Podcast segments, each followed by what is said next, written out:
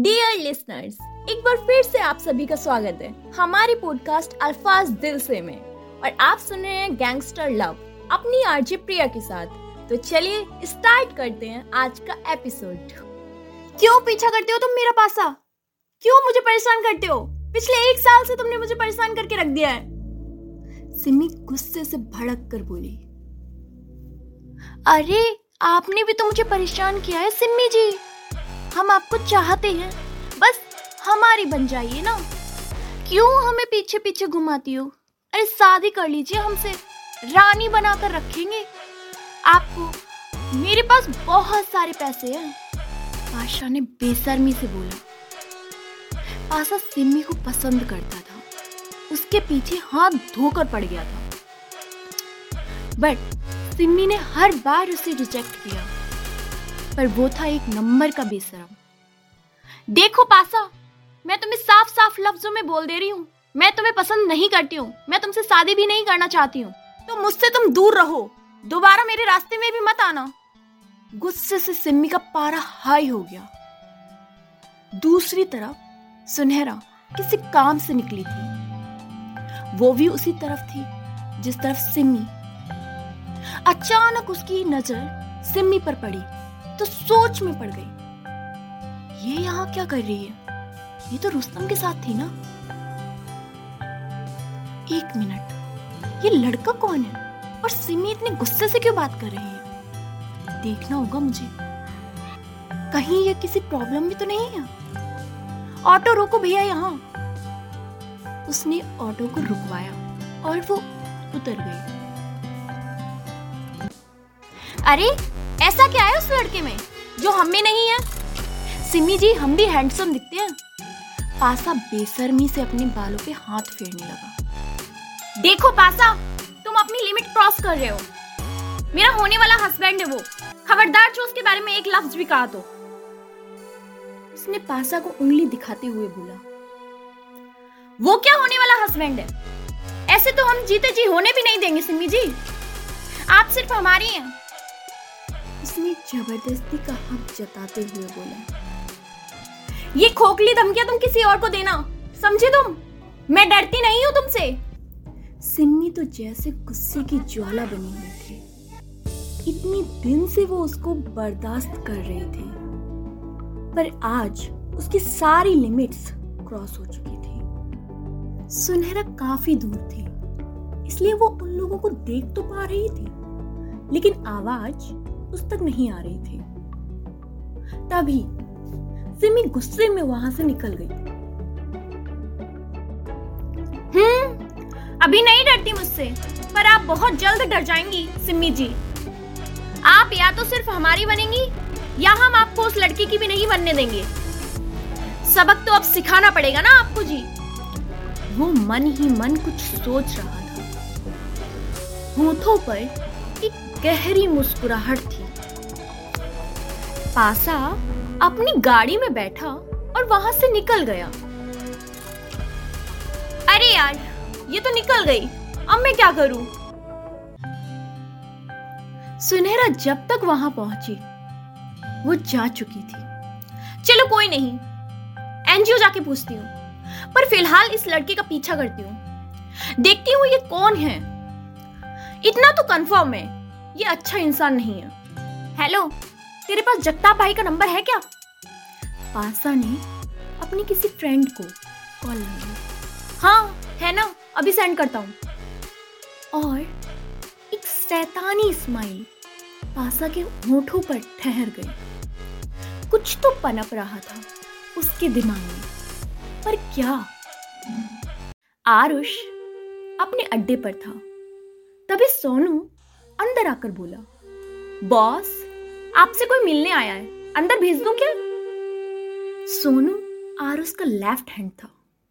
तो वही, जगताप उसका राइट हैंड आरुष के सारे काले धंधे, वही दोनों संभालते थे आरुष के दोनों बहुत ही ट्रस्टेड बंदे थे। आधी रात को भी उसके लिए जान देने के लिए तैयार हो जाते थे। ठीक है, बुलाओ अंदर। आरुष ने सिगरेट पीते हुए बोला। थोड़ी ही देर में एक लड़का अंदर आकर बोला, बॉस, ये लड़का मर्डर का कॉन्ट्रैक्ट देना चाहता है। जगताप ने आरुष के कान में बोला, क्यों मारना चाहते हो तुम उस लड़के को? कोई क्रिमिनल है क्या? आरुष ने हवा में धुआँ उड़ाते हुए बोला, ये पासा था। वो यहाँ रुस्तम को मारने की सुपारी देने आया था। नहीं, सर जी जिस लड़की को मैं अपना बनाना चाहता हूँ, ये लड़का उससे शादी करने वाला है। तो ये क्राइम ही हो गया ना। मैं अपनी सिमी जी को किसी और की नहीं होने दे सकता। हाथ पाँव तोड़ने होते तो वो भी तोड़ देता, पर इसको जान से मारना है। इसीलिए मैं आपके पास आया हूँ, सर जी। ओह तो ये मामला है। ओके।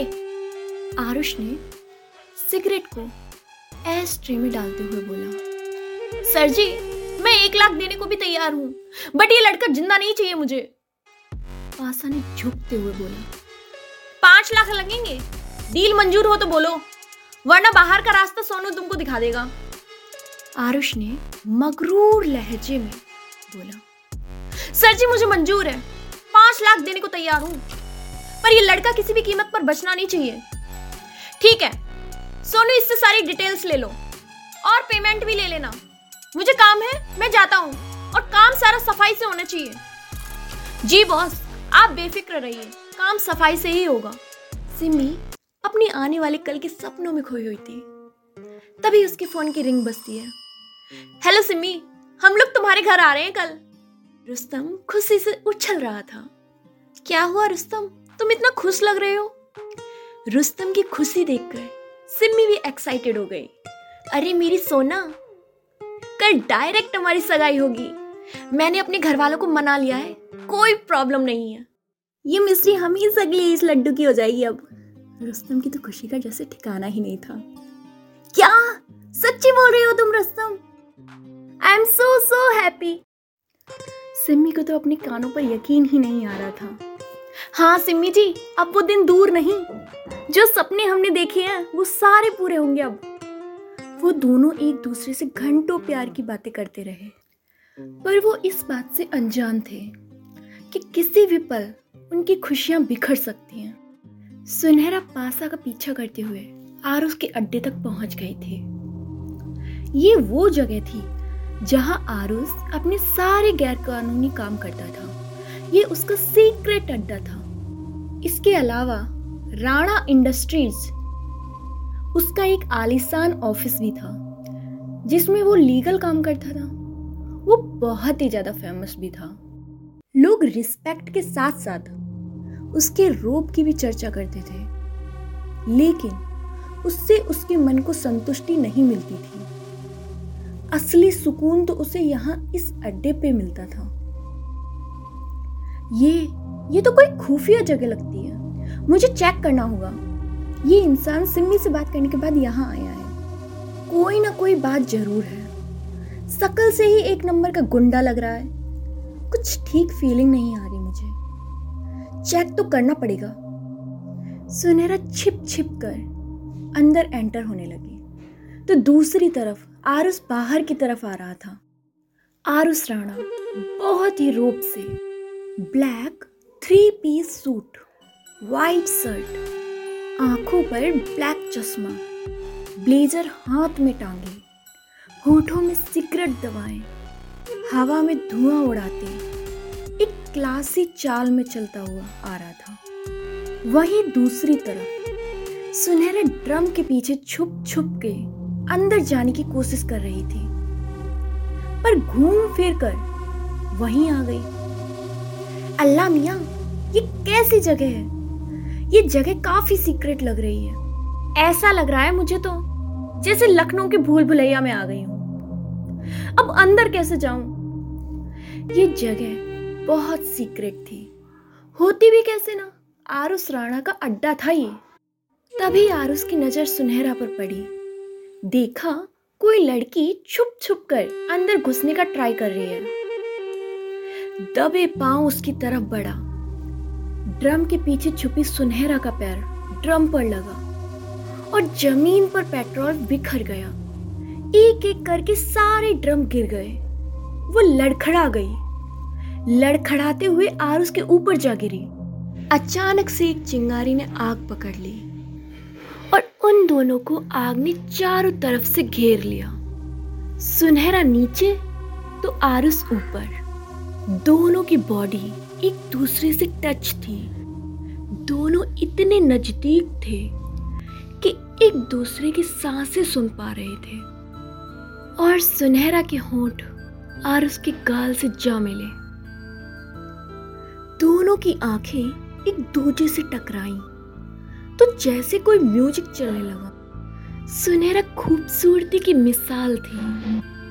जो एक नज़र उसे देख लेता। नज़र हटाना भूल जाता था। यही हाल आरुस का भी था। जो किसी लड़की की तरफ़ देखता भी नहीं था, लेकिन सुनहरा से नज़र हटाना ही भूल गया था। सुनहरा ब्लू जीन्स व्हाइट कलर के सीफोन सूट में कर्ली गोल्डन लॉन्ग हेयर जो पूरी कमर तक बिखरे हुए थे। गोल खूबसूरत चेहरा, खूबसूरत बड़ी बड़ी आँखें, आँखों में काजल, होठों पे पिंक न्यूड कलर की लिपस्टिक, शोल्डर पे बैग। हुस्न की मूर्ति लग रही थी वो तो। वो दोनों जैसे एक दूसरे की आँखों में डूब से गए थे। कुछ पल ऐसे ही निकल गए। चारों तरफ़ आग।